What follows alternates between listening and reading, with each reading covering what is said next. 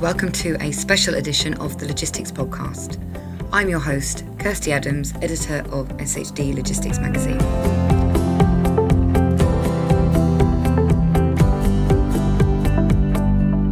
This week, members of Parliament rejected Theresa May's second attempt at an EU withdrawal agreement.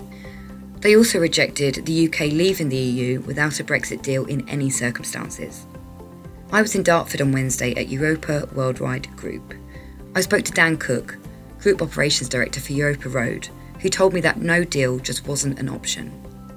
I spoke to Dan inside their Dartford hub, which operates as an intersection for continental freight.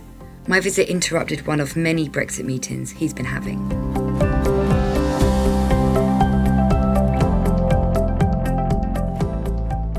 So, last year, the board met several times to consider how we should start planning for Brexit. Okay, one of the problems is there was so much uncertainty around the rules of engagement. We kept coming back to the same place that says until there is more clarity, it's a bit difficult to start to prepare because what are you preparing for? We also recognise that there would be a point in time where we had to say, actually, we now need to start preparing for the worst case scenario, which would be a no deal outcome. So on the 1st of January, we basically shelved every other project whether it's operational, IT, whatever it may be, to say we are focusing 100% for the next three months on preparing for a no deal outcome. So I think, whatever your Brexit opinion, no deal is absolutely a bad thing for this business. So, our operating model is effective and efficient based on the smooth passage of vehicles between the UK and the continent. So, anything that impedes that will have a huge impact on efficiency. So, for example, if you have a vehicle that can make, I don't know, three round trips a week, and actually the crossing time increases such that it can make one round trip a week or two round trip a week, then the efficiency of that vehicle drops, and it means the cost per round trip increases. What it also means is lead times to customers will increase as well. So the efficiency drops out of the model, so cost goes up, and lead times customers that we used to, you know, it leaves Germany on Monday and it delivers in the UK on Wednesday, you know, all the time. I suspect that will be a situation that absolutely changes. So, my perspective on the no deal downside from the business's perspective is the impact of customs clearance and the impact of things that impede the smooth passage of the border. That is absolutely a massive concern for us. We've spent a lot of money investing in this terminal to increase capacity, for example. So, one thing that is hugely important is the flow of cargo through this terminal. It needs to come in and it needs to go out. It's not a storage terminal, it's a transit terminal. So, by and large, the average dwell time of a consignment here is less than 10 hours. If actually we had a situation whereby a consignment arrives and we can't deliver it because we're waiting for it to clear, or we collect it and we can't load it to the continent because we're waiting for the correct paperwork to complete the customs formalities, etc., etc., etc. You could see a situation where the volume of cargo sat here increases massively. That would reduce our efficiency because if you've got too much volume in your warehouse, you can't operate as efficiently.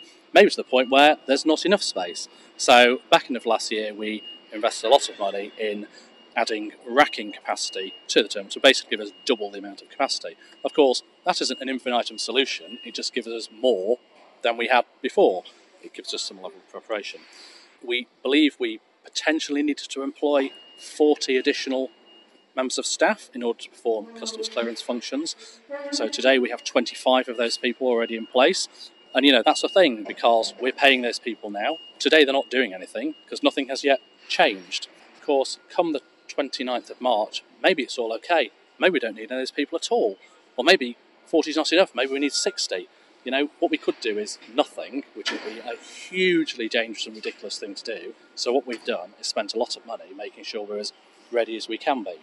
We've also um, developed our TMS, so our transport management system, our IT system, so it is directly linked to the UK customs system called Chief. So, what that means is we're able to take the information required to make a customs clearance directly from our customers into our operating system and rather than rekey it, transmit that directly into the customs system and generate all the relevant transport documents that come from that. So that work is now complete. But as I say, that has been a solid project for most of our development team for the last six weeks and will continue over the next six weeks as we move into testing and, and, and so on and so forth. I and others are attending lots and lots of you know seminars with HMRC and other bodies about Brexit preparation. You know, we attended one in Lille on Monday. There are still tons of unanswered questions and points of detail that are not clear that are concerning. Is it just a matter of working with your partners in Europe to move things along because there's so much uncertainty with our own government? Of course, I think there is less clarity on the yeah. continent than there is in the UK. The thing for the UK is it's all we're talking about yeah. because it will be a fact for every one of our consignments. If you're sat in Germany, it's an issue for one of your 30 markets to the UK. It's a big deal, but it's not the be all and end all. And also, the information flow is far greater in the UK because, because it's all we're talking about than it is, for example, in, in Germany. And I think there's quite a disconnect from a customs and legislation perspective over people's interpretation of what has to be done or what's compliant and what isn't compliant or what the process is or what the process isn't. So almost you could go and talk to you know 20 different companies across the continent they will all have different perspectives on it. So what we are doing is taking the lead. We're writing every week to all of our uh, partners. We're updating them on you know what our plans are how we see the process flow working what we want them to do.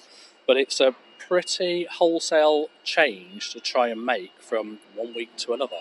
So I think whatever happens, what there will be is a cutover period of a massive bump in the road. Maybe that bump in the road lasts for a week, a month, six months. And I think that will be the real risk from the, the industry's perspective, how long that bump lasts. One last question. Yep. How did you feel when you saw the vote result last night? Unsurprised.